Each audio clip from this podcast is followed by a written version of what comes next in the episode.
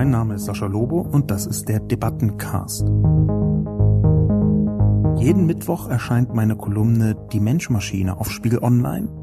Die Redaktion sucht mir dann eine Handvoll Kommentare, vor allem aus dem Spiegel Online Forum raus, und hier im Debattencast reagiere ich darauf. Ein ziemlich hysterischer Beitrag eines Autoren, der wie so viele Pseudo-Linke zu oft George Orwell gelesen hat. Sehr schön entlarvt Sascha Lobo hier Hermanns Plattitüden. Diese Taktik gleicht eher der der Grünen als der Trumps. Ich schätze, dass auch ein bayerischer Polizist sich im Zweifelsfall eher für Gemütlichkeit als für operative Hektik entscheidet. Hallo und herzlich willkommen zu einer neuen Ausgabe des Debatten- und Reflexionspodcastes heute zum Thema des neuen bayerischen Polizeiaufgabengesetzes.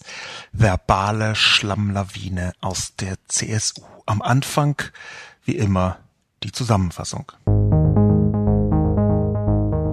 In Bayern wurde soeben das Polizeiaufgabengesetz beschlossen und weil es eine Blaupause für den Bundesinnenminister der CSU werden dürfte, handelt es sich um ein nationales Politikum. Die Kommunikation drumherum ist vielsagend. Der bayerische Innenminister Joachim Herrmann hat ohne Zweifel ein Gespür für Populismus.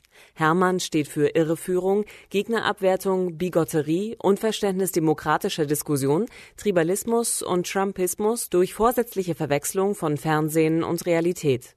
Die Proteste zum Gesetz wolle er ernst nehmen und man müsse stärker über das Anliegen informieren. Tatsächlich aber wurde das Gesetz unverändert im Landtag beschlossen und Hermann unterstellt implizit, wer Bescheid weiß, muss meiner Meinung sein, wer anders denkt, ist schlecht informiert. Die CSU schafft es sogar, die Polizeigewerkschaft gegen sich aufzubringen. Ein Zitat des stellvertretenden Vorsitzenden. Das Polizeiaufgabengesetz enthält Regelungen, die nicht dazu dienen, das Vertrauen zwischen der Bevölkerung und der Polizei zu stabilisieren. Sie sind eher darauf angelegt, Misstrauen in den Staat zu sehen. Die CSU akzeptiert wirklich niemanden als demokratisches Korrektiv, weder Bürger noch Proteste noch die unmittelbar betroffenen Behörden. Hermann bedient sich im Kampf gegen seine politischen Gegner sogar Trumpscher Populismusmethoden. Dabei misst er die seinen und die anderen mit unterschiedlichem Maß. Er ist ein sogenannter Tribalist. Nur der eigene Stamm zählt. Fünf Monate vor der Wahl in Bayern erkennt man an Hermanns Kommunikation das grobmotorische CSU-Angststampfen mit der filigranen Eleganz einer Schlammlawine. Argumente müssten keinen Sinn ergeben, sondern sich nur gut anfühlen. Und dann springen wir auch schon direkt hinein in die Kommentare. Beginnen möchte ich mit einem Klassiker, der als Vorwurf oder als Diagnose, muss man fast sagen, immer wieder auftritt. Und zwar nicht nur bei mir, bei mir sogar vergleichsweise selten, sondern quer durch das Internet. Eine Person namens Kulmberg schreibt, ein ziemlich hysterischer Beitrag eines Autoren, der wie so viele Pseudo-Linke zu oft George Orwell gelesen hat und in völliger Paranoia unseren Staat immer nur einen Zentimeter von einer Diktatur entfernt sieht. Das Gegenteil ist der Fall. Natürlich braucht die Polizei im Jahre 2018 erweiterte Kompetenzen im Kampf gegen kriminelle Banden, islamistische Gefährder etc. Die CSU mag altbacken rüberkommen, aber sie geht vernünftig, pragmatisch und effektiv vor, um die wichtigsten Werte, die wir haben, unser eigenes Leben, Sicherheit und Freiheit zu schützen. Dass dadurch hoffentlich leichter Gefährder und Terroristen verhaftet werden können, wenn von ihnen Gefahr ausgeht, ist doch einfach nur positiv und selbstverständlich. Aber Pragmatismus und Realitätssinn sind für Sascha Lobo natürlich Fremdwörter. Bedrohung geht für unser Land von Islamisten aus, nicht von diesem in jeder Hinsicht sinnvollen Polizeigesetz, das eigentlich nur Selbstverständlichkeiten beinhaltet, die längst passieren hätten sollen. Dieser Vorwurf, etwas sei hysterisch, der ist vergleichsweise virulent. Das sehe ich im Prinzip mit dem Aufkommen der sozialen Medien als wiederkehrendes Phänomen. Und zwar genau in dieser ähm, dualen Form, in dieser bipolaren Form. Zwei Extreme werden aufgemacht, nämlich auf der einen Seite Vernunft, Realitätssinn, Pragmatismus, äh, hier Zitat von Kulmberg, vernünftig, pragmatisch und effektiv und auf der anderen Seite Hysterie. Das ist natürlich etwas schwierig, wenn man wie ich der Meinung ist, dass das gezielte sich empören, das Kritisieren ein wichtiges Moment in einer Demokratie ist. Denn natürlich ist die Empörung des einen gleichbedeutend mit der Hysterie des anderen. Ähm, ich befürchte aber, dass genau deshalb das nicht weiterbringt. Ich, das wird man vielleicht beobachtet oder gemerkt haben oder eben auch überhaupt nicht. Ich versuche mich von solchen Hysterien beziehungsweise Bezeichnungen von Hysterie so weit wie möglich fernzuhalten. Manchmal geht es nicht anders, aber diese Unterscheidung, ob jemand empört ist, mit Recht oder ohne, ist noch eine zweite Diskussionsfrage, oder hysterisch. Diese Unterscheidung, die wünsche ich mir bitte häufiger zu machen. Das wünsche ich mir auch von meinen Kommentatorinnen und Kommentatoren. Ich gehe mal ins Detail vor beim äh, Kommentar von Kulmberg lohnt es sich. Die Unterstellung, mit der Kulmberg hier arbeitet, ist zunächst, ich sei pseudo-links. Das ist interessant, weil ich aus meiner Perspektive in erster Linie aus einer liberalen Weltsicht argumentiert habe. Liberal, was bedeutet das in diesem Kontext? Liberal bedeutet in dem Kontext, dass man eben nicht glaubt, dass der Staat die gesamte Gesellschaft von vorne bis hinten autoritär durchstrukturieren sollte, damit die Gesellschaft funktioniert. Es ist zwar richtig, dass ich äh, linksliberal bin, sozialliberal, ein linksliberaler Verfassungspatriot, das habe ich auf meiner Website geschrieben. Aber warum hier Pseudolinks steht, außerhalb von einer schnöden Beleidigung oder dem Versuch einer Beleidigung vielmehr, erschließt sich mir nicht ganz. Ja, der Autor scheint ja oder die Autorin scheint ja ohnehin links als eine Art Schimpfwort zu nehmen. Insofern hätte er auch nur links schreiben können. Aber vielleicht ist genau unter dem zweiten Teil des Satzes etwas, was den Kommentar noch deutlicher in eine Richtung bringt. Zu oft George Orwell gelesen und in völliger Paranoia unseren Staat immer nur einen Zentimeter von der Diktatur entfernt sieht da muss ich etwas ausholen. George Orwell, da wahrscheinlich ist das Buch 1984 gemeint, denn ganz offensichtlich hat Kulmberg nicht ein sehr wichtiges anderes Buch von George Orwell gelesen, nämlich Die Farm der Tiere. In der Farm der Tiere die, das ist ein Buch, das ich äh, ehrlich gesagt für noch wichtiger äh, halte als der Klassiker 1984. Aber in die Farm der Tiere ist sehr deutlich klar geworden, dass George Orwell sich eigentlich dagegen wendet, dass die Verselbstständigung von Mechanismen der Regulierung so übertrieben werden. Das bedeutet ganz konkret, dass es wichtig ist, sich immer wieder auch gegen den Staat, selbst dann, wenn er selbst erklärt Gutes tut, sich zu wenden. 1984 ist eine Überwachungsparabel. Die Farm der Tiere ist eine Autoritätsparabel. Und dieser wichtige Unterschied, 84 kommt natürlich noch jede Menge anderes Zeugs dazu, aber dieser wichtige äh, Unterschied bei äh, der Farm der Tiere, der deutet so ein bisschen äh, aus meiner Sicht darauf hin, dass es wichtig ist, sich zu empören, und zwar genau dort, wo man den Eindruck hat, der Staat werde übergriffig. Es ist, das muss man so sagen, wenn Kulmberg davon ausgeht, dass äh, die Bedrohung für unser Land geht von Islamisten aus. Ja, ohne jeden Zweifel. Da bin ich sofort dabei zu sagen, das ist eine Bedrohung. Ich habe schon viele Artikel geschrieben, die genau diese Bedrohung skizzieren. Kann man alles googeln auf Spiegel Online.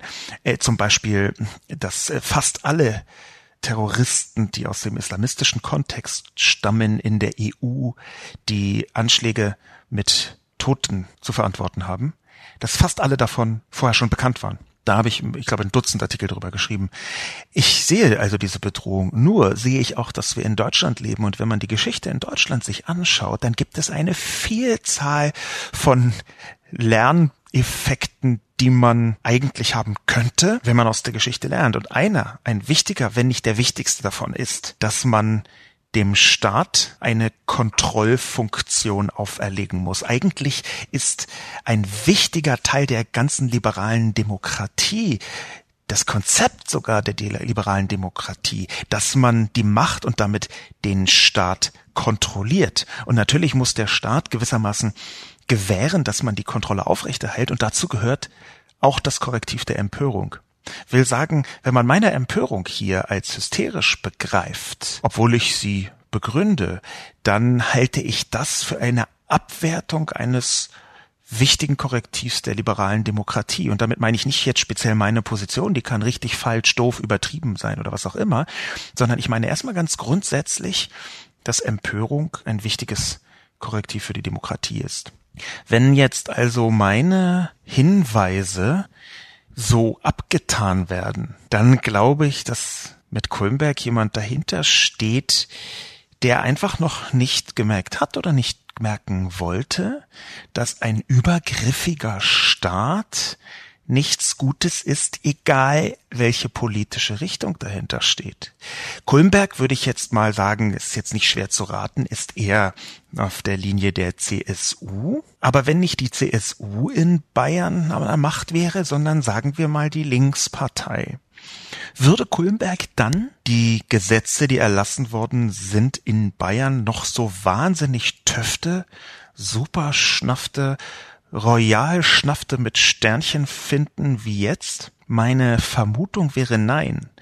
Und natürlich kann ich mit dieser Vermutung falsch liegen, aber trotzdem möchte ich darauf achten, dass Gesetze auch auf eine Art erlassen werden, und auch das ist etwas, was man aus der Geschichte lernen kann, dass sie selbst ungünstige Regierungen überstehen.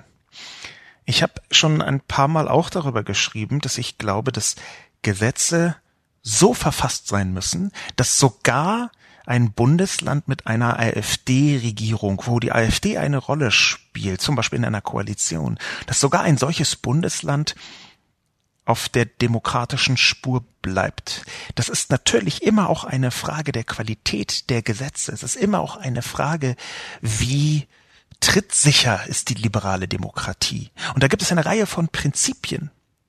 Diese Prinzipien habe ich zugegebenermaßen in meiner Kolumne gar nicht zentral behandelt. Und warum?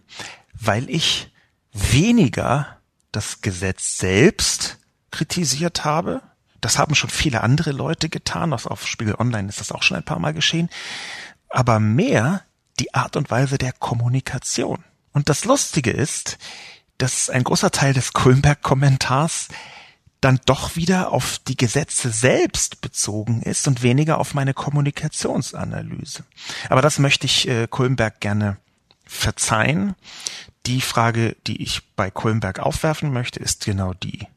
Wenn äh, sagen wir mal, durch kollektiven Drogenmissbrauch im Oktober in Bayern eine absolute Mehrheit für die Partei Die Linke zustande kommt. Oder, um vielleicht etwas für Kulmberg vermutlich noch Schlimmeres zu sagen, für die Grünen. Findet Kulmberg dann immer noch so toll, wie die Gesetze jetzt ausgelegt worden sind oder nicht? Diese Frage möchte ich zurückspielen an Kulmberg denn es ist für mich die entscheidende Frage. Und das ist auch eine, die ich nicht beantworten muss oder will oder möchte, sondern eine, die jeder für sich beantworten kann. Tom H. schreibt den Kommentar, Abwertung des Gegners durch überflüssigen Trump-Vergleich. Sehr schön entlarvt Sascha Lobo hier Hermanns Plattitüden, seine durchschaubaren Stigmatisierungen und seine windigen Phrasen. Leider leben wir inzwischen in einer Kultur, in der nicht mehr argumentiert, sondern stigmatisiert wird. Umso bedauerlicher ist es, dass Sascha Lobo nicht auf einen überflüssigen Trump-Vergleich verzichten konnte. Denn genau dieses Jetzt redest du wie Trump, wahlweise hört man auch oft Jetzt klingst du wie die AfD, ist eine banale Stigmatisierung, die sich der gleichen Mechanismen bedient bedient, ohne zu argumentieren. Ich muss erstmal den Vorwurf von Tom H. so hinnehmen und ihn mir genauer anschauen. Ähm, Tom H. macht das sehr geschickt. Er eröffnet mit einem Kompliment und das nehme ich natürlich sehr gerne entgegen. Ich nehme aber auch gerne die Kritik entgegen und schaue mir nochmal ganz präzise an. Der Vorwurf lautet hier überflüssiger Trump-Vergleich. Das sei nur eine banale Stigmatisierung ohne Argument. Und jetzt schaue ich mir an, was ich genau geschrieben habe. Da steht nämlich, mein Trump-Vergleich bezieht sich darauf, dass Herr Herrmann geschrieben hat, Spezialeinsatzkommandos müssten auch mal eine Tür aufsprengen. Dann, Zitat, das sehen Sie jede Woche zigmal im Fernsehen, da finden es die Bürger dann ganz normal. Das Argument, was ich anwende, was Trump-artig ist, das beschreibe ich so, ich halte diese Äußerung nicht für einen Zufall, denn der Trumpsche TV-Populismus funktioniert exakt so. Mediale Perzeption ist Realität. Was im Fernsehen funktioniert, funktioniert auch in der Welt. Hermann Trumpt. Ich habe mich jetzt also selbst zitiert. Was steht dahinter? Ich glaube, dahinter steht schon ein Argument. Wir haben eine Vielzahl von Artikeln, ein paar habe ich in meinen Kolumnen über Trump auch verlinkt, eine Vielzahl von Artikeln in amerikanischen Qualitätsmedien wie, sagen wir mal, New York Times oder Washington Post gesehen, wie die enge Beziehung zwischen Trump und dem Fernsehen an sich, vor allem dem Nachrichtensender Fox News, dazu führt, dass das Bild der Welt, das Trump hat, keines ist, was durch Vergleich von vielen verschiedenen Massenmedien, meinetwegen auch sozialen Medien oder Besprechungen oder Intelligenzquellen, also Intelligenz hier im Sinne von Intelligence, also Nachrichtendienstquellen, äh, zustande kommt, sondern das Bild der Welt, was Trump ganz offensichtlich als Grundlage für sein präsidentielles Handeln benutzt. Dieses Bild ist eins zu eins aus dem Fernsehen herauskopiert. Trump sieht im Fernsehen das, was er für die Welt hält. Das ist ihn für ihn nicht eine Quelle, sondern eine unmittelbare Abbildung der Welt. Es gibt eine Vielzahl von Hinweisen, die man eigentlich schon als Beweise benutzen kann. Unter anderem daher, dass er sehr häufig twittert, wenn er etwas auf Fox News sieht. Und zwar nicht irgendwie, ach, das fand ich gut oder schlecht, sondern weltpolitische Hebel werden über Twitter von Trump in Gang gesetzt, weil eben auf Fox News irgendwas gesagt worden ist. Das ist für sich schon so irrwitzig. Das ist so absonderlich und beyond. Aber jetzt hat genau diesen Mechanismus Hermann als Argument benutzt.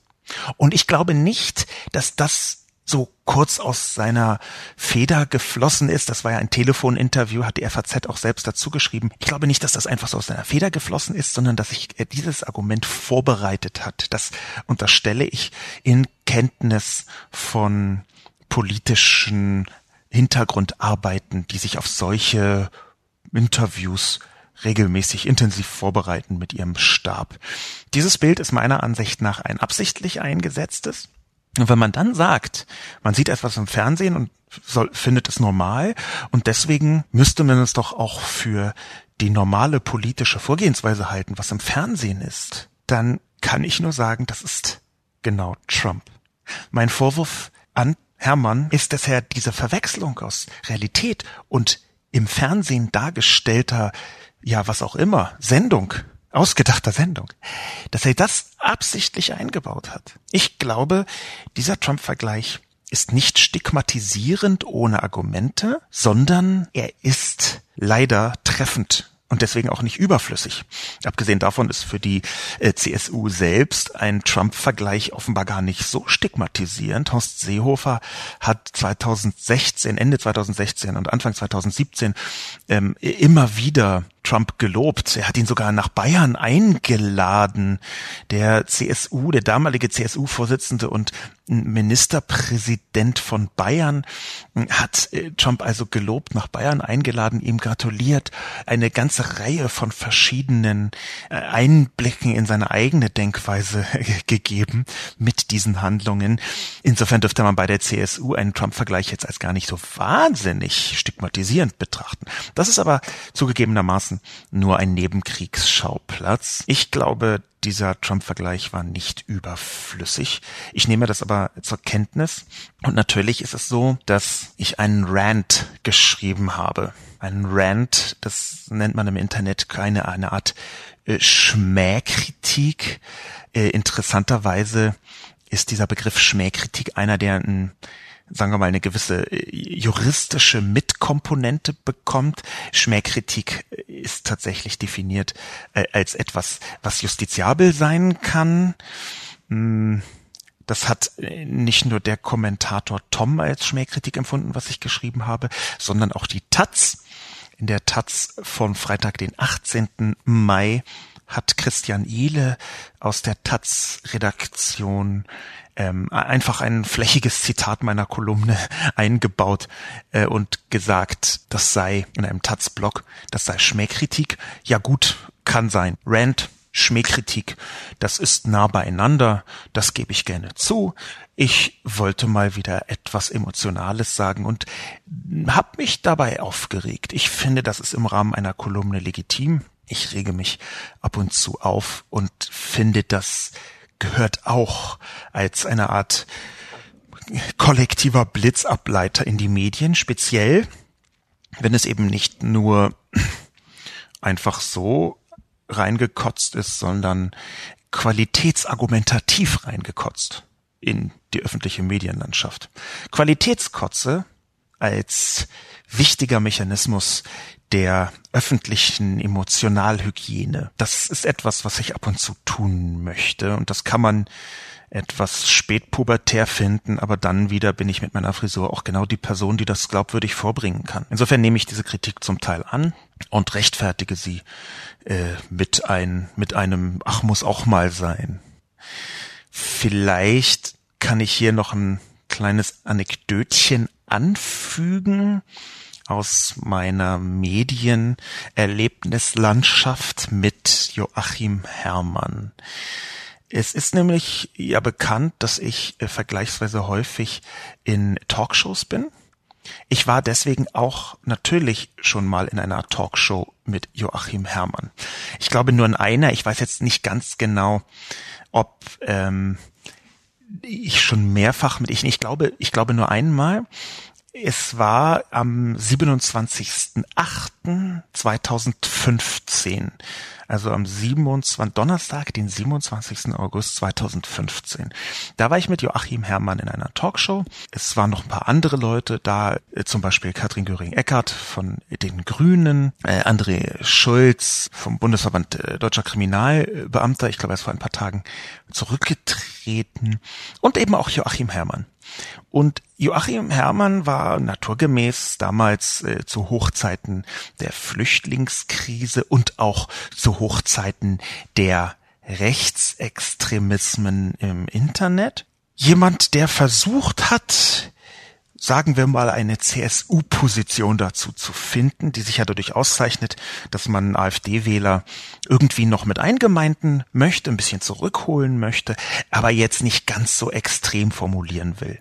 Die interessante Wolte in dem Kontext war, dass ich mit Hermann aneinander geraten bin, und zwar, weil ich vorgeschlagen habe, ganz liebevoll, die Flüchtlinge einfach Vertriebene zu nennen. Ich habe also Hermann gesagt, vielleicht können wir das Problem lösen, indem wir Flüchtlinge Vertriebene nennen, denn gegen Vertriebene haben sie ja nichts, ganz im Gegenteil, die hofieren sie ja geradezu so ungefähr. Die Reaktion von Hermann war interessant, um es mal vorsichtig zu sagen. Denn mein Vorschlag, nennen wir die Flüchtlinge doch Vertriebene, Zitat, hat Joachim Herrmann beantwortet mit, das sei eine Beleidigung, wenn man sich nur ansehe, wer da vom Balkan alles herkommen wolle.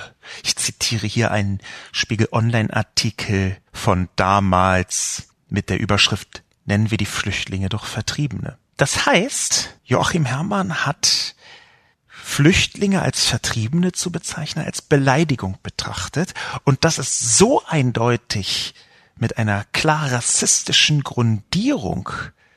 Das kann man praktisch nicht anders sehen als eine Hierarchisierung. Vertriebene sind mehr wert als Flüchtlinge. Deswegen ist dieser Begriff ein, eine Beleidigung dass ich stutzig geworden bin. Ich habe mir dann häufiger angeschaut, was Herr Herrmann gesagt hat. Das war so meine Initialzündung. Bis dahin habe ich ihn nur für einen äh, unwichtigen äh, Propanz äh, gehalten. Und äh, danach bin ich mir ziemlich sicher geworden, dass es ein vergleichsweise wichtiger Popanz ist. Nee, das, Entschuldigung, das war beleidigend. Das wollte ich gar nicht so sagen, sondern ich habe gemerkt, äh, da ist etwas dahinter, was in der CSU offenbar brodelt und das brodelt jetzt zum Wahlkampf natürlich auch heraus. Ich habe aber gemerkt, dass Joachim Herrmann genau dieses Tribalistische, was ich in meinem Artikel skizziert habe, offenbar so verinnerlicht hat, dass er Designen immer beschützen will. Die Seinen können praktisch nur auf der guten Seite stehen. Und die anderen, wenn man die versucht mit einzubeziehen, dann ist das eine Beleidigung. Das ist genau das Wesen des Tribalismus, also Stämme zu haben, wo innerhalb des Stammes andere Regeln gelten als für Leute außerhalb des Stammes. Und natürlich schleichen sich da schnell Rassismen mit ein. Natürlich schleichen sich da ganz schnell Mechanismen mit ein, die Joachim Herrmann auch in diesem Interview von sich gegeben hat. Das aber nur als Nebenanekdote. Ich möchte nochmal darauf hinaus, das, was ich in erster Linie, ich gebe zu, nicht nur, aber das, was ich in erster Linie getan habe, war die Kommunikation des Gesetzes zu kritisieren. Das Gesetz selbst ist auch eine mittelgroße Katastrophe. Da bin ich absolut überzeugt von. Aber das, was ich hier versuche auseinanderzunehmen, ist die Kommunikation des Gesetzes. Und das, glaube ich, ist eine, wie soll ich es formulieren, eine Sphäre, die in Deutschland zu selten näher betrachtet wird. Nämlich, dass Gesetze nicht nur eine unmittelbare Wirkung haben über die Art und Weise, wie sie formuliert sind. Das ist dann genau der Aufgabenbereich äh, des Justizapparats, der gesamten Justiz, die Ausdeutung und Auslegung von Gesetzen. Es gibt bei Gesetzen aber auch immer eine Kommunikation drumherum, die eine zusätzliche Wirkung entfaltet, weil an dieser Wirkung drumherum, an der Kommunikation, die gesellschaftlichen Debatten formuliert werden.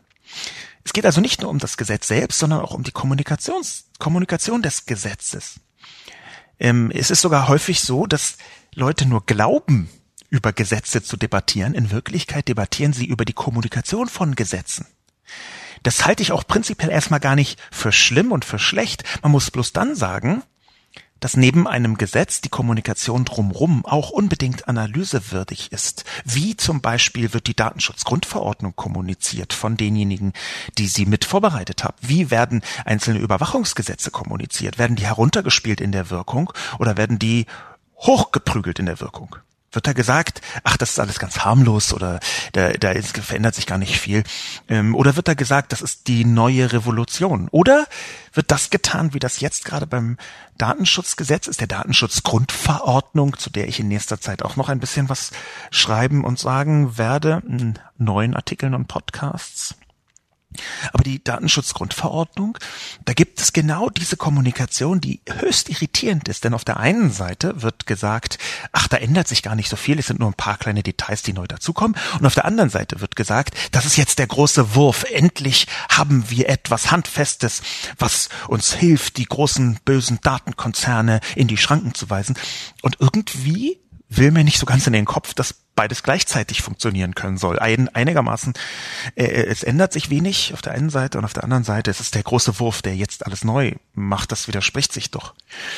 Dieses kleine Beispiel, um zu zeigen, wie wichtig die Kommunikation von Gesetzen ist. Deswegen habe ich hier Joachim Herrmann versucht auseinanderzunehmen.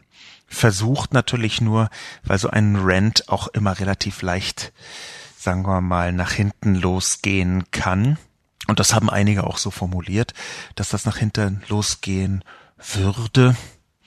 Zum Beispiel GEDU 49. Sie pauschalisieren. Dieses Gesetz mag auf den ersten Blick tatsächlich wie ein Knebelgesetz wirken, dennoch bin ich nicht bereit, es insgesamt zu verdammen. Einige Passagen sind für mich mit vorbeugender Bekämpfung von Straftaten zu vergleichen. Warum soll ein Hooligan, der nur zum Spiel geht, um zu randalieren, nicht wissen, dass er sich ruinöse Geldstrafen aufhalsen könnte? Warum soll ein Politchaote nicht wissen, dass er für seine Randale hart bestraft werden kann? Warum sollen potenzielle Attentäter nicht mit allen verfügbaren Mitteln gejagt werden? Warum soll die organisierte Kriminalität nicht ebenso hartnäckig verfolgt werden dürfen? Diese Kolumne ist für mich in ihrer Gesamtaussage undifferenziert und gibt keine Auskunft darüber, wie viel Verlust an persönlicher Freiheit uns unsere allgemeine Sicherheit wert sein soll. Wiederum sagt Gedu relativ deutlich, was er von dem Gesetz hält. Ich habe die Kommunikation zum Gesetz äh, kritisiert. Ich möchte aber trotzdem auch wenn hier die Ver Verwechslung zwischen Kommunikation zum Gesetz und Gesetz vorliegt, das sollte vielleicht eigentlich der politischen Landschaft mal zu denken geben, dass äh, aufgeklärte Spiegel Online-Kommentatoren, die weitestgehend die Rechtschreibung und die Grammatik der deutschen Sprache perfekt beherrschen, dass sogar die da verwechseln, was im Gesetz steht und was kommuniziert wird. Ich halte das für ein Symptom davon, dass das überall geschieht, dass das standardmäßig der Fall ist, Kommunikation zum Gesetz und Gesetz selbst miteinander zu verwechseln. Und ich halte es deswegen auch für die Aufgabe der Politik, darauf einzugehen. Das ist nicht mehr ein Fehler in der Öffentlichkeit, sondern es ist schon ein Prinzip der Politik. So muss man das wohl bezeichnen. GEDU 49 jetzt ganz konkret möchte ich sehr gerne im Detail beantworten. Es fängt an damit, dass äh, GEDU 49 nicht bereit ist, das insgesamt zu verdammen. Insgesamt würde ich das auch nicht verdammen wollen. Ich bin der Meinung, dass ich das jetzt in meiner Kolumne auch so nicht getan habe. Es gibt einige Leute, die das tun, die sagen, das ist unrettbar verloren, das ist eine totale Katastrophe. Hm, dieser Meinung bin ich nur nicht ganz, um es ehrlich zu sagen. In vielen einzelnen Details ist dieses Polizeigesetz ja doch auch, als Polizeiaufgabengesetz, ja doch auch eine, eine Art Update. Da bin ich bereit, darüber nachzudenken. Nur gibt es eine ganze Reihe von Kernpunkten, die weit darüber hinausgehen, was man als Update bezeichnen kann. Joachim Herrmann sagt ja selbst, das sei jetzt eigentlich eher für den Datenschutz wegen der Datenschutzgrundverordnung. Das sagt er in dem Interview fast wörtlich. Ähm, man müsste das halt jetzt durchprügeln, weil am 25. Mai äh, die Datenschutzgrundverordnung anfängt. Und da gibt es in der Tat einige Dinge, die die Auskunftsrechte der äh, Bürger betreffen. Aber das sind halt Randerscheinungen. GEDU 49 bringt ja selbst ein paar Hauptpunkte mit. GEDU 49 spricht von vorbeugender Bekämpfung von Straftaten. Äh, das hat einen eigenen Namen, Prävention. Das äh, Präventivprinzip, das Prinzip der Prävention ist natürlich eine wichtige Aufgabe der Polizei. Ein großer Bereich dieses Gesetzes kümmert sich genau darum, nämlich wie gehen wir eigentlich mit der Prävention um. Das ist nämlich gar nicht so leicht, wie man manchmal von außen glaubt. Ich habe deswegen ja auch in meiner Kolumne genau das zugegeben. Ich habe ja in meiner Kolumne äh, geschrieben, das geht wahrscheinlich kaum anders, und zwar als es genau um die Passage geht, wo Störer beschrieben werden. Störer sind Leute, von denen eine Gefahr ausgeht oder ausgehen kann. Es sind also Leute, die in diesem Kontext, in dem es im Polizeigesetz steht, noch nicht kriminelle Handlungen verübt haben, sondern wo die Polizei der Meinung ist, das ist jedenfalls so, wie äh, das in meiner Kolumne beschrieben worden ist, die Polizei ist der Meinung, da geht von jemandem eine Gefahr aus. In dem Fall geht es als Prävention genau darum, Leute davon abzuhalten, dass sie Straftaten vollziehen. Aber hier schießt meiner Ansicht nach das Gesetz weit über das Sinnvolle hinaus. Und zwar unter anderem deswegen, weil es eben nicht nur um Hooligans geht. Gedo 49 schreibt, warum soll ein Hooligan, der nur zum Spiel geht, um zu randalieren, nicht wissen, dass, sich, dass er sich ruinöse Geldstrafen aufhalsen könnte? Und so stellt es Hermann ja auch dar. Im Gesetz steht an der entscheidenden Stelle dann aber nicht Hooligan, sondern Störer. Und Störer ist sehr präzise definiert. Störer, die entsprechende Passage im Gesetz sagt polizeirechtliche Störer. Und wenn man ins Polizeirecht hineinschaut, dann gibt es da eine Reihe von sehr interessanten Punkten, die man dazu beachten muss. Das erste ist, dass Störer auch ohne eigenes Verschulden als Störer gelten können. Das kann zum Beispiel passieren, wenn ein Störer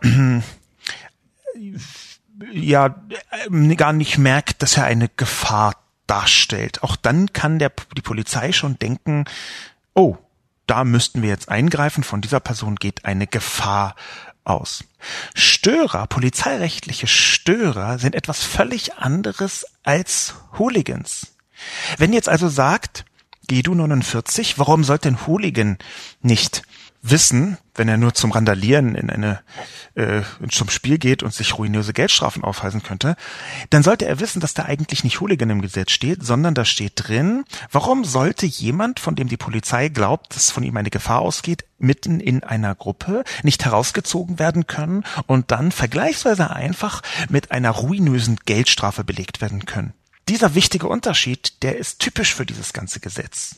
Dieser wichtige Unterschied ist auch typisch für den Debattenzustand rund um solche Überwachungsgesetze, denn ich habe gar nicht von der nicht im Detail von der Überwachung gesprochen und geschrieben, aber natürlich geht es auch darum über die Überwachungsmöglichkeiten. Die Polizei kann und das ist in relativ vielen Kritiken auch beschrieben worden, Daten auch im Zweifel sogar ohne richterliche äh, Beschlussfassung nicht nur überwachen im digitalen Kontext, sondern sogar verändern.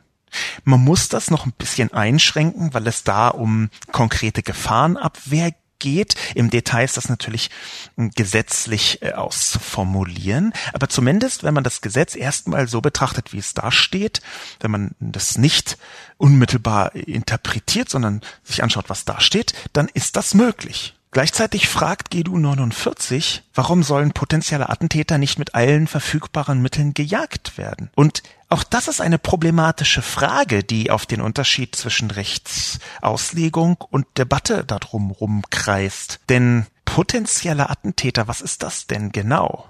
Wir haben da eine große Grauzone, vorsichtig gesagt, eine dunkelgraue Zone, ich bin total dafür, dass Verdächtige mit den dafür geeigneten Mitteln gejagt werden. Nicht mit allen Mitteln. Ich bin nicht dafür, dass man Verdächtige erschießt. Ich bin nicht dafür, dass man Verdächtige präventiv köpft. Ich bin für eine ganze Reihe von rechtsstaatlichen, äh, von, von nicht rechtsstaatlichen Mitteln nicht, sondern nur für rechtsstaatliche. Aber genau das ist der Knackpunkt.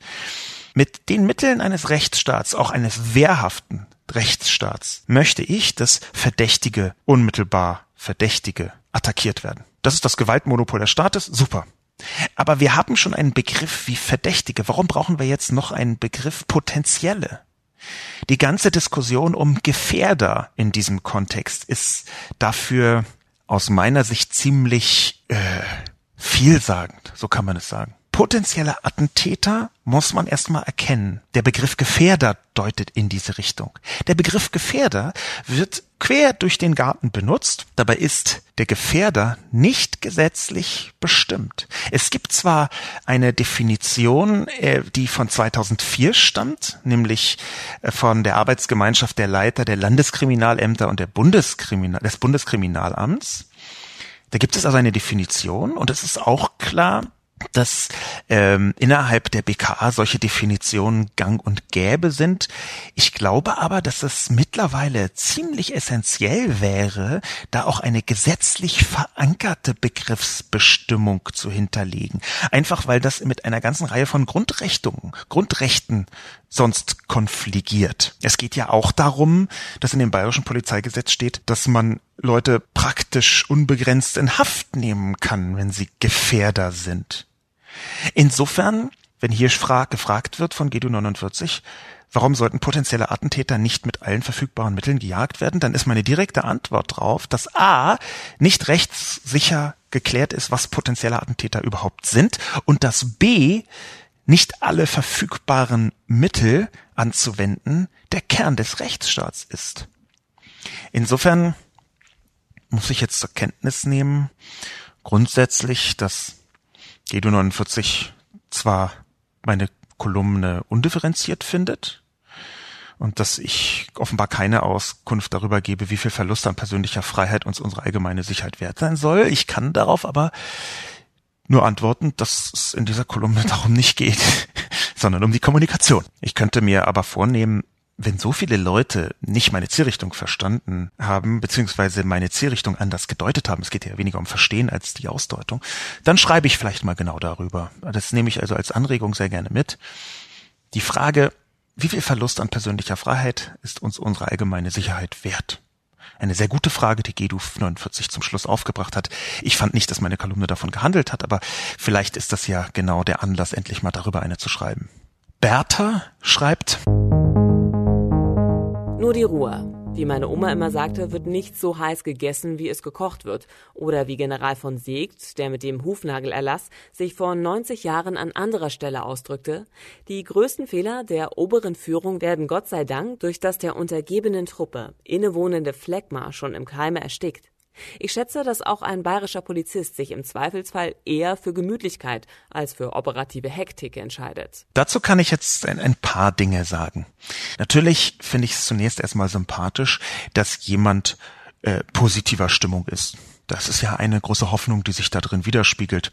Nichts wird so heiß gegessen, wie es gekocht wird. Naja, hm. Ich äh, bin nicht der Meinung, dass das die richtige Perspektive ist, mit der man auf Gesetze schauen kann, die Grundrechte beschneiden. Und natürlich ist ein Polizeiaufgabengesetz immer dazu da, Grundrechte beschneiden. Die ganze Exekutivfunktion der Polizei dreht sich eigentlich darum, dass sie das Gewaltmonopol hat und das heißt, dass sie einen Eingriff in die Rechte von anderen Menschen hat, die nicht abgebildet werden dürfen von irgendjemandem anders die meisten Aufgaben, um die es in dem Polizeiaufgabengesetz geht, die, und die umstritten sind, das fängt bei persönlicher Überwachung an, das geht weiter mit in, in Haftnahme, das geht bis dazu weiter, wer man als äh, Gefährder definiert oder nicht und wie man das tut, auf welcher Grundlage man das tut.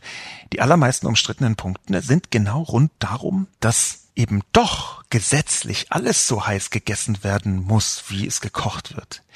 Denn im Zweifel wird es auch so angewendet. Ich kann einfach kein Gesetz schreiben in der Hoffnung, dass die Polizei es schon nicht so harsch anwenden wird. Das widerspricht einfach jeder Rechtslogik, dass man das Gesetz zwar hart schreibt, aber dann hofft, dass es nicht so hart angewendet wird. Ganz im Gegenteil. In dem Moment, wo ein Gesetz extrem hart ist und man der Polizei zu viel Ermessensspielraum einräumt, öffnet man Tür und Tor für Willkür.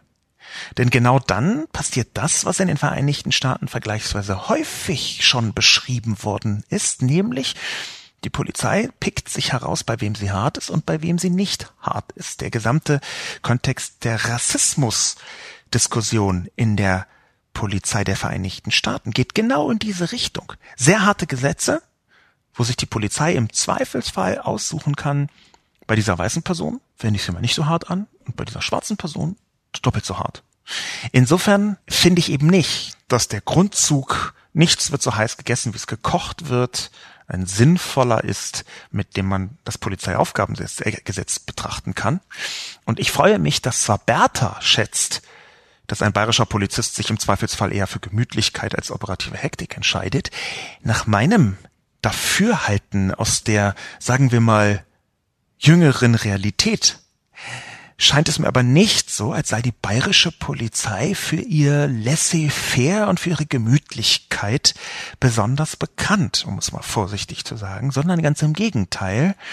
Das, was man so klassisch unter hartes Law and Order versteht, wird in Bayern besonders intensiv gepflegt. Der gute bayerische Polizist auf dem Dorf, der Schutzmann, das ist einfach ein naives Bild und nicht die Realität und ich möchte meinen Rechtsstaat nicht auf diesem naiven Bild aufgebaut wissen. Zum Abschluss ein Argumentationsstrang von Action Scripts. Hermann ist viel subtiler als ein einfacher Populist. Das zeigt sich daran, dass Herr Lobo schon diesen Artikel brauchte, um die Rede zu interpretieren. Übrigens eine gute Aufgabe für einen Deutschaufsatz. Eine echte populistische Rede ist viel aggressiver und würde etwa so gehen. Alle stimmen diesem großartigen Gesetz zu, doch es gibt immer noch diese schrecklichen Kritiker.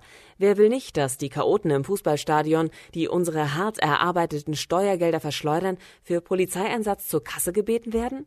Da stimmt ihr mir doch alle zu, nicht wahr? Es wird Zeit, die schrecklichen Terroristen mal einfach wegzuposten, so wie der Terminator. Bum, bum, bum. Die Feinde von diesem großartigen Gesetz sind alle von den linken Fake News Medien unterwandert. Doch wir werden es ihnen schon zeigen. Die Wir statt die Ich-Form und die bayerischen Wähler bezieht die Zuhörer gleich mit ein als diejenigen, die den Worten zustimmen. Statt linksextrem wird gleich auf die linken Medien gehetzt. Zwei Fliegen mit einer Klappe. ActionScript weist darauf hin, dass Hermann sogar noch etwas geschickter agiert, als ich das am Anfang so gesehen habe. Und das kann man, dieser Meinung kann man natürlich sein. Ich sehe aber viele von den Punkten, die ActionScript hier moniert, durchaus auch vorhanden in Hermanns Ansatz. Natürlich ist Hermann ein bisschen subtiler als in einem Bierzelt, aber er redet ja auch mit der FAZ. Trotzdem sehe ich, dass Populismus und eine gewisse Subtilität sich gar nicht ausschließt, sondern ganz im Gegenteil. Den Populismus erkennt man ja eher daran, was für Vereinfachungsweltbilder hinter seiner Argumentation stehen. Und dass diese Argumentation dann eben auch mal für FAZ-Leser ein bisschen ausgefeilter ist, ändert ja nicht am Vereinfachungsweltbild. Im Gegenteil. Ich sehe sogar viel eher, dass das Vereinfachungsweltbild noch deutlicher wird, was Hermann fährt, in dem Moment, wo er es in gesittete Worte kleiden muss. Und das ist tatsächlich auf mehreren Ebenen bei Hermann so. Es fängt ja damit an, dass Hermann seinen Populismus rechtfertigt, indem er sagt, er war auf vielen Veranstaltungen unterwegs, da wurde er kaum auf das Gesetz angesprochen. Seinen Kollegen ging es genauso, das steht im Original nochmal. Es scheint also ganz unterschiedliche Wahrnehmungen der Bevölkerung zu geben. Und das Einmaleins des Populismus ist es ja zu sagen, ich vertrete übrigens die Volksmeinung, und zwar die komplette Volksmeinung, die gesamte Volksmeinung, die relevante Volksmeinung. Und auf dieser Ebene, glaube ich, ist natürlich Hermann sehr populistisch unterwegs. Wir wissen, was gut ist. Wir wissen, was das Volk eigentlich will. Die Mehrheit hat großes Vertrauen in die Polizei. Wenn Sie in Bayern die Menschen auf der Straße fragen, das sind alles Sprachregelungen, die nicht sagen, wir haben das Gesetz geprüft und es ist verfassungskonform, es ist eines Rechtsstaats würdig, sondern es sind alles Argumente, die ein Polizeiaufgabengesetz damit rechtfertigen, dass die Mehrheit hinter ihm steht. Das ist die Mehrheit. Und gleichzeitig auch die Diffamierung von anderen. Natürlich ist es so, dass wenn Hermann sagt, die Kritiker seien Randalierer und Chaoten, denen das nicht gefällt, dass das eine Abwertung ist, die hyperpopulistisch ist. Insofern ActionScript kann ich dem, wie soll ich sagen, Vorwurf, das sei subtiler, zwar folgen, ich sehe aber trotzdem, dass das Populismus ist, der ganz eindeutigen Sorte Vereinfachung von Politik über das zulässige Maß hinaus. Es ist aber subtiler, das stimmt schon. Und natürlich brauchte ich auch den ganzen Artikel, um die Rede zu interpretieren. Ähm, danke für das liebe Kompliment mit dem Deutschaufsatz. Aber den Unterschied, den ActionScript macht zwischen echter populistischer Rede und nicht echter populistischer Rede, den würde ich nicht machen.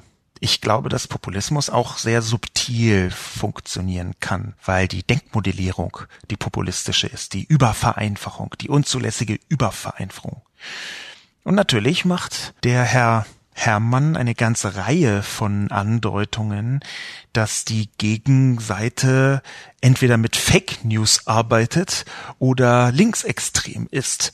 Da wird die SPD unmittelbar an äh, gewaltbereite Autonome herangerückt, absichtlich. Freunde von Freunden der SPD seien so drauf. Das ist der eine Punkt. Der zweite Punkt ist, dass natürlich äh, die falsche Berichterstattung äh, getadelt wird, dass natürlich äh, eine Reihe von Vorwürfen an die Opposition stattfinden, die haben keine Ahnung. Es lohnt sich so ein bisschen, das ganze Interview zu lesen in der FAZ. Die haben alle keine Ahnung, die sind alle äh, doof, das ist Unfug. Solche äh, Zitate kommen mehrmals vor.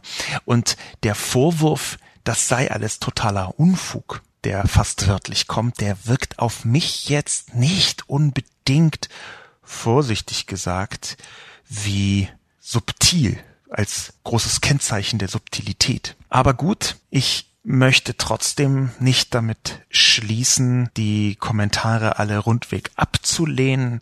Vielleicht, glaube ich, hätte ich deutlicher machen können, dass der Populismus hier in einer besonderen Geschmacksrichtung vorgetragen wird. Es deutet ja darauf hin, dass nicht nur ActionScript so empfunden hat, sondern auch der Kommentator, der mm, Tom H., der mir äh, vorwarf, ich hätte einen überflüssigen Trump-Vergleich gebracht. Und natürlich gibt es Qualitätsunterschiede zwischen Hermann und Trump. Natürlich ist Hermann äh, um Längen intelligenter unterwegs als äh, Trump, auch wenn ich eindeutig Hermann nicht mag. Äh, das muss man schon sagen. Er ist gewitzter, klüger als Trump. Der Joachim Hermann, das weiß jetzt nicht, ob das ein Kompliment ist, was ihm selbst so viel bringt. Aber vielleicht hätte ich deutlicher machen können innerhalb meines Rants, selbst wenn das eine Wutrede war.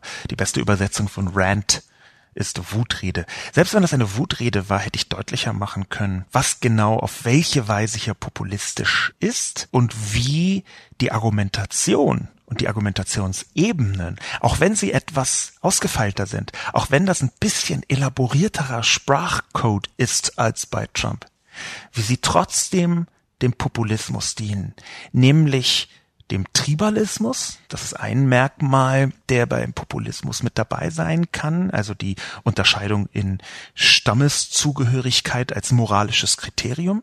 Zum Zweiten die unzulässige Übervereinfachung von bestimmten politischen Debatten. Das ist ein zweites Merkmal des Populismus. Und ein drittes Merkmal des Populismus ist es, auf die Bevölkerung auf das Volk in Anführungszeichen zu referenzieren und sich praktisch zum einzigen allgemeingültigen Sprachrohr des Volkes emporzustilisieren.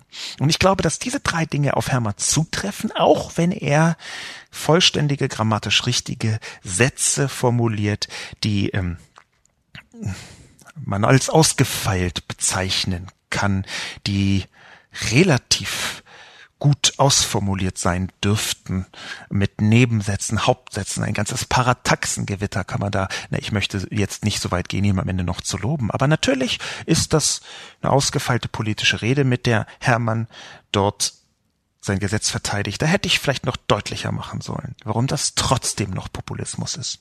Das nehme ich jetzt mal mit als Hinweis für die nächsten Analysen, ich habe das ja schon häufiger gemacht und ich werde das in Zukunft auch noch häufiger tun, dass ich mir die Kommunikation rund um Digitalthemen, rund um Überwachungsthemen anschaue, rund um Sicherheitsthemen auch anschaue und die Kommunikation analysiere. Ich werde mitnehmen für meine nächsten Kolumnen in diesem Bereich A, dass ich deutlicher zeige, dass Kommunikation zu Gesetzgebung und Gesetzgebung selbst eine enge Beziehung haben, ohne dass sie das gleiche sind. Diese Verwechslung werde ich also versuchen deutlicher zu machen. Und das Zweite, was ich mir in mein Aufgabenbuch reinschreibe, äh, ist, dass ich, ähm, wie vorher schon gesagt, mal deutlicher die Frage beantworten will, wie viel Verlust an persönlicher Freiheit ist uns unsere allgemeine Sicherheit wert, von GEDU 49 aufgebracht. Und als dritten Punkt noch deutlicher sagen, dass auch die Subtilität nicht unbedingt als Mittel der Differenzierung gelten kann. Differenzierung wäre für mich hier das Gegenteil von Populismus auf politischer Ebene.